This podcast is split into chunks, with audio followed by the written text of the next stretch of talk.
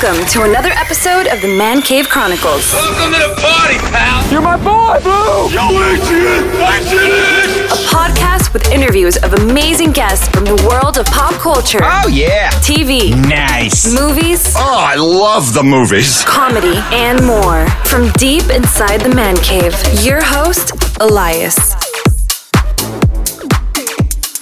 Brannon, Jon, David, uh, thank you for giving me a few minutes today on press day for the Orville, June 2nd. We're almost there, you guys. How do you feel? Pretty Pumped. excited. We're very Pumped. excited. for Excited. everyone to see it. So we've been waiting two years for this. What are you hoping for when uh, the fans tune in and the viewers for the first time to see the season? What are you hoping for? They'll go. We would have waited four years. This is. That's what we're hoping for. I think we hope we we hope, uh, but I think we're pretty confident that that they'll be. But, but we hope they like it. We hope that they feel like this is the show we've been missing. This is the one we want back, and and uh, we're we're taking them on an adventure, and and so so we're excited. We're excited. People finally see it. Very excited. So I, uh, I had a few interviews before this, and all the cast members are saying they love this season the best so far. How does that make you feel from the writing and producing it? Great. I think I, I think we feel the same way. I mean, I like the other seasons, but I just think this one has just gone to another level. We we were all given permission to let loose, kind of deal, and uh, and we have. I think in the writing, right from the writing, and the little the time difference on Hulu's made a huge difference for us. The fact that it's longer episodes, so the stories are more epic. The stories they came to me as as almost feature films every time I opened a script. So and we were able to then do that cinematically. So so it, it it feels like a great season. It really does. I mean, Seth moving it to Hulu was part of the plan to take the show to, to the next level. And that Mm. begins with running time. That begins with we want to tell bigger, more expansive stories. And um, we need the time to do that. And that naturally is going to lead to, you know, bigger effects and bigger set pieces. And, you know, if you saw episode, I don't know if you saw episodes one and three, uh, but that's just a little, those are amazing episodes. Mm. You've got a whole bunch more, some of which dwarf those in scope. What's your thoughts, David?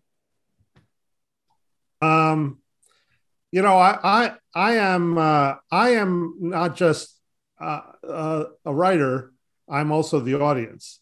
Uh, I, my geek credentials are, are are wide and deep, and uh, I love this season so much. I mean, just to, to get to be a creative part of the expanding of the universe, but then Mm. I'm now getting to see finished episodes, and I can't believe them. I can't believe we got to do this, and so uh, I, I, I, I'm maybe I'm cocky. Audience is going to love it because I love it because I'm the audience. Awesome. Last question for each one of you. Uh, How was it working with the cast, the returning cast, and how was it working with the new cast members that joined the show? It's really a Jon it- question. it's always it's always it's always fun, and and you know everyone comes to the show with such a great attitude. You know, I think I think you know they've obviously people do their homework and they've seen the shows, or or there's some of them are friends of Seth, obviously, and they just come with such a great attitude. And some of them are dealing with like hours of makeup. we get these great guest stars and then cover them with stuff. But but uh, so they all come with great attitude. So that that's fantastic. And then they mesh really nicely with you know with our crew, with our cat, with our regular cast. We just love their characters. They they really love their characters and are you know looking forward to to the scripts just to see what what's happening next to their characters. So it, it it's just a it's just a good place to be with our with our cast and our guest stars. What's your thoughts, Brannon, on that one? You know, I didn't spend time on the set. Uh, I think I was there right before the pandemic. Okay. It wasn't Um, allowed. and, Yeah. and we were in the middle of shooting. I won't get into specifics, but an alien, um, kind of downtown street scene, and um, with, and I remember thinking, "Holy shit, this is so huge." This see this the production value is so beyond. Um, and then when after COVID hit, uh, David and I, I, I don't can't speak for you, David, but we didn't go to the set No, we didn't go. I didn't go to the city because there. Uh, so we really didn't interface uh, in that regard because of Yeah, COVID. got very restrictive. There was, you know, they tried to make Um, it as little as possible on set because you know we were one of the first shows out back back in the world, and so it was really restrictive of who could be there and who couldn't. I want to thank you for giving me a few minutes today uh, for the press day, uh, June 2nd, Hulu. Thank you guys. Thank you, Elias. Thanks. Good luck.